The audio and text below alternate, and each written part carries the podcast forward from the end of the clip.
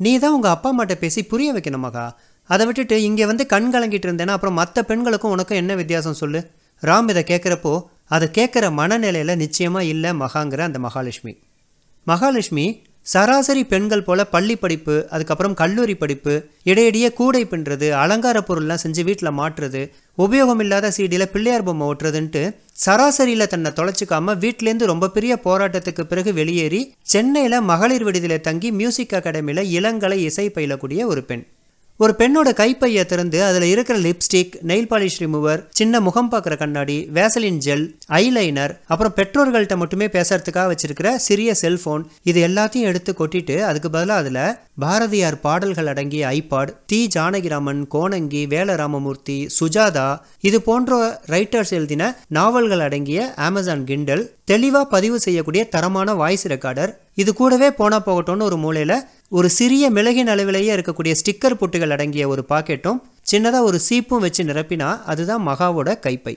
மகா மற்றும் ராமோட அன்றைய சந்திப்பு தான் அவர்களுடைய கடைசி சந்திப்பாக இருக்கும்ன்ட்டு அப்போ அவங்களுக்கு தெரியல. ராம் சென்னையில் ஒரு பிரபலமான பத்திரிக்கையில் புகைப்பட கலைஞனாக பணிபுரிகிறான் கலவரங்கள் நடக்கிற இடத்துக்கெலாம் கேமராவோட போய் அங்கே தலையில் அடி வாங்கி சாயிற அப்பாவி மக்களின் முனகல் முகங்களை ரத்தப்பதிவு செய்து விருதுக்கு காத்திருக்கிற நாளாந்திர புகைப்பட கலைஞனா இல்லை. பல நேரங்களில் கொடுமைகளை தன்னோட கேமரா கண்கொண்டு பார்க்காம மனித கண்களால் பார்த்துட்டு பதிவு செய்யறதை நிறுத்திட்டு உதவி செய்ய ஓடுறதாலேயே இன்னும் சரியாக பதவி உயர்வு கிடைக்காம திணறிட்டு இருக்கிற ஒரு போராடும் புகைப்பட கலைஞன். ராம் கவிஞனும் கூட தான். உன் கோவைப்பழ உதடுகளை காண வந்த கொரோனா சென்னையிலேயே வட்டமடிக்கிறது. லேசாய் மாஸ்கை விளக்கு கண்டுவிட்டு போகட்டும் அப்படின்னு வெறும் வார்த்தை ஜாலம் காட்டுற கவிஞன் அல்ல. பிரபஞ்சத்தையே பீத்து போடுகிற வரிகளை எழுதும் வித்தகன். அதனாலேயோ என்னவோ கற்றாரை கற்றாரை காமுருவருங்கிற மாதிரி ராம் மகா இருவரும் பழகி வந்தாங்க. சென்னையில் ரெண்டு பேரும் சேர்ந்து சுற்றாத ஓவிய கண்காட்சிகள் இல்லை சங்கீத சபாக்கள் இல்லை இலக்கிய கூட்டங்கள் இல்லைன்னு சொல்லலாம். இப்படி தான் ஒரு முறை ஒரு ஆவணப்படத்திற்காக மகாவும் ராமும் திருவையாறு தியாகராயர் சமாதிக்கு போனப்ப மகாவோட தூரத்து உறவினர் ஒருத்தர் பார்த்துட்டாரு. அதோ விளைவு அந்த தூரத்து உறவினர் இப்போ மகா குடும்பத்தோட நெருங்கிய உறவினர் ஆயிட்டாரு. அவரோட புண்ணியத்தில் மகாவோட படிப்பு பாதியிலேயே நின்று போச்சு. அடம்பிடிச்ச மகாவை அம்மாவோட உள்ளங்கை நிறைய கொட்டி கிடந்த தூக்க மாத்திரை கட்டி போட்டுடுச்சு. சரசரன்னு பம்பரமாக சுழன்றாங்க மகாவின் சகோதரர்கள். ஒரு வழியாக பிஏ அக்ரி படிச்சுட்டு திட்டையில் மளிகை கடை வச்சிருக்கிற பூபாலனுங்கிறவனுக்கு பேசி முடித்தாங்க பூபாலனும் கார்காத்த வேளாளருங்கிறது சிறப்பு செய்தி. விடுதியை காலி பண்ணிட்டு வந்துடுறேன்னு சொல்லிட்டு கிளம்பி வந்த மகா தான் இப்போ ராம் முன்னாடி நின்று அழுதுகிட்டு இருக்கா.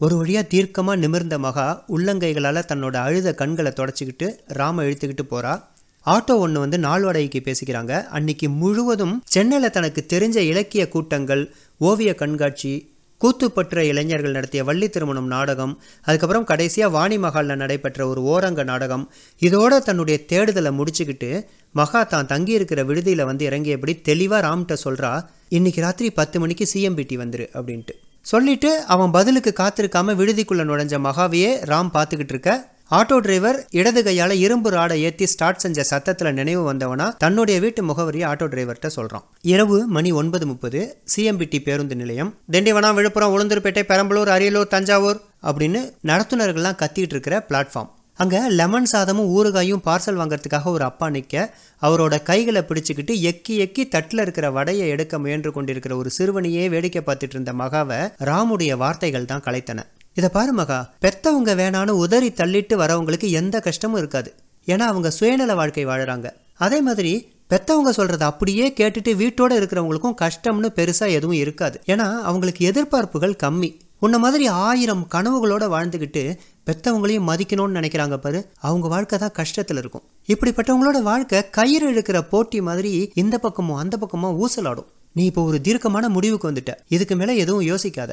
ஏன்னா நம்ம யோசனைகளை செயல்படுத்த முடியாத தருணத்தில் தான் ஏமாற்றங்கள் நம்ம வந்து சேருது. இதை நான் உனக்கு சொல்லணும்னு அவசியம் இல்லை என்று ராம் பேசிக்கொண்டே போக அதுக்குள்ளே வந்து தஞ்சை போகிற பேருந்து அந்த இடத்துலேருந்து புறப்பட்டு லேசாய் பின்வாங்குது.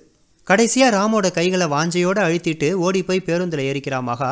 ஏற்கனவே சிறிய பை போட்டு இடம் போட்டு வைத்திருந்த ஜன்னலோர சீட்டில் தன்னை பொருத்தி கொண்டவள் தனக்கும் தன் கனவுகளுக்கும் இடைப்பட்ட தூரம் அதிகமாகிக் கொண்டே போவதை நிதர்சனமாய் உணர்ந்தவளாய் சீட்டில் சாய்ந்து கண்களை மூடினாள். பேருந்து சென்னை எல்லையை கடந்து தஞ்சாவூர் நோக்கி போயிட்டுருக்கு. சிறிய தூக்கத்திற்கு பிறகு நினைவு வந்தவளாய் தன்னோட கைப்பையிலேருந்து மொபைல் எடுத்து வாட்ஸ்அப் ஓப்பன் பண்ணுறா பாரதி ஆஃபீஸ்லேருந்து பத்திரமா வீட்டுக்கு கூட்டிகிட்டு வந்துட்டியா? யாழினி சாப்பிட்டுட்டு தூங்கிட்டாளா? உன்னுடைய இரண்டாண்டு கால சுத்தமான நட்பிற்கு நன்றி. ஒரு ஆணும் ஒரு பெண்ணும் நண்பர்களாய் மட்டும் பழகி கொள்ள முடியுங்கிறத ஏற்றுக்க பக்குவம் இல்லாத மக்கள் இருக்கிறவரை நான் கரந்தை மளிகை கடைக்காரர் மனைவிதான். உன்னோட கைப்பையை திறந்து பாரு. உனக்கான என் கடைசி பரிசு காத்திருக்கும். இப்படிக்கு உன் இணைப்பிரியா தோழி மகா அப்படின்னு டைப் பண்ணிட்டு வலது பக்கம் அம்புக்குறி அழுத்துறா. அந்த சைடு இரவு விளக்கோட ஒளியில ராமோட வாட்ஸ்அப் சினுங்க என்னங்க மகா மெசேஜ் அனுப்பியிருக்கா என்று குரல் கொடுத்து விட்டு மீண்டும் தூக்கத்தில் ஆழ்ந்தாள் ராமின் மனைவி பாரதி. பக்கத்து அறையில் உட்காந்து புக் படிச்சிட்டு இருந்த ராம் ரூமுக்கு வந்து வாட்ஸ்அப் ஓப்பன் செய்து பார்க்குறான். படிச்சுட்டு ஆர்வமா தன்னோட அலுவலக கைப்பையை திறக்கிறான். அதுல பாரதியார் பாடல்களோட ஐபாடும் அமேசான் கிண்டலும் மகாவின் தோழமையை சொல்லி சிரித்தன. கூடவே அதில் ஒரு கடிதமும் இருந்தது. அந்த கடிதத்தை ஓப்பன் பண்ணி படிக்கிறான். மனைவி குழந்தையோடு எப்போதாவது தஞ்சை வந்தால் எங்கள் மளிகை கடைக்கு அவசியம் வரவும் இப்படிக்கு சங்கீத கனவுகளோடும் உன் சிநேகத்தின் நினைவுகளோடும் சொந்த ஊர் சென்று கொண்டிருக்கும் தோழின்னு எழுதியிருந்தது. ராம் கனத்த மனதோட ஐபாட் ஆன் செய்கிறான் பத்து பன்னிரண்டு தென்னை மரம் அதன் பக்கத்திலே வேண்டும். நல்ல முத்துச்சுடர் போலே நிலா ஒளி முந்து வர வேண்டும் என்று எப்போதோ அவள் கேட்டுவிட்டு வைத்த இடத்திலிருந்து பாரதியார் பாடல் ஒலிக்கிறது.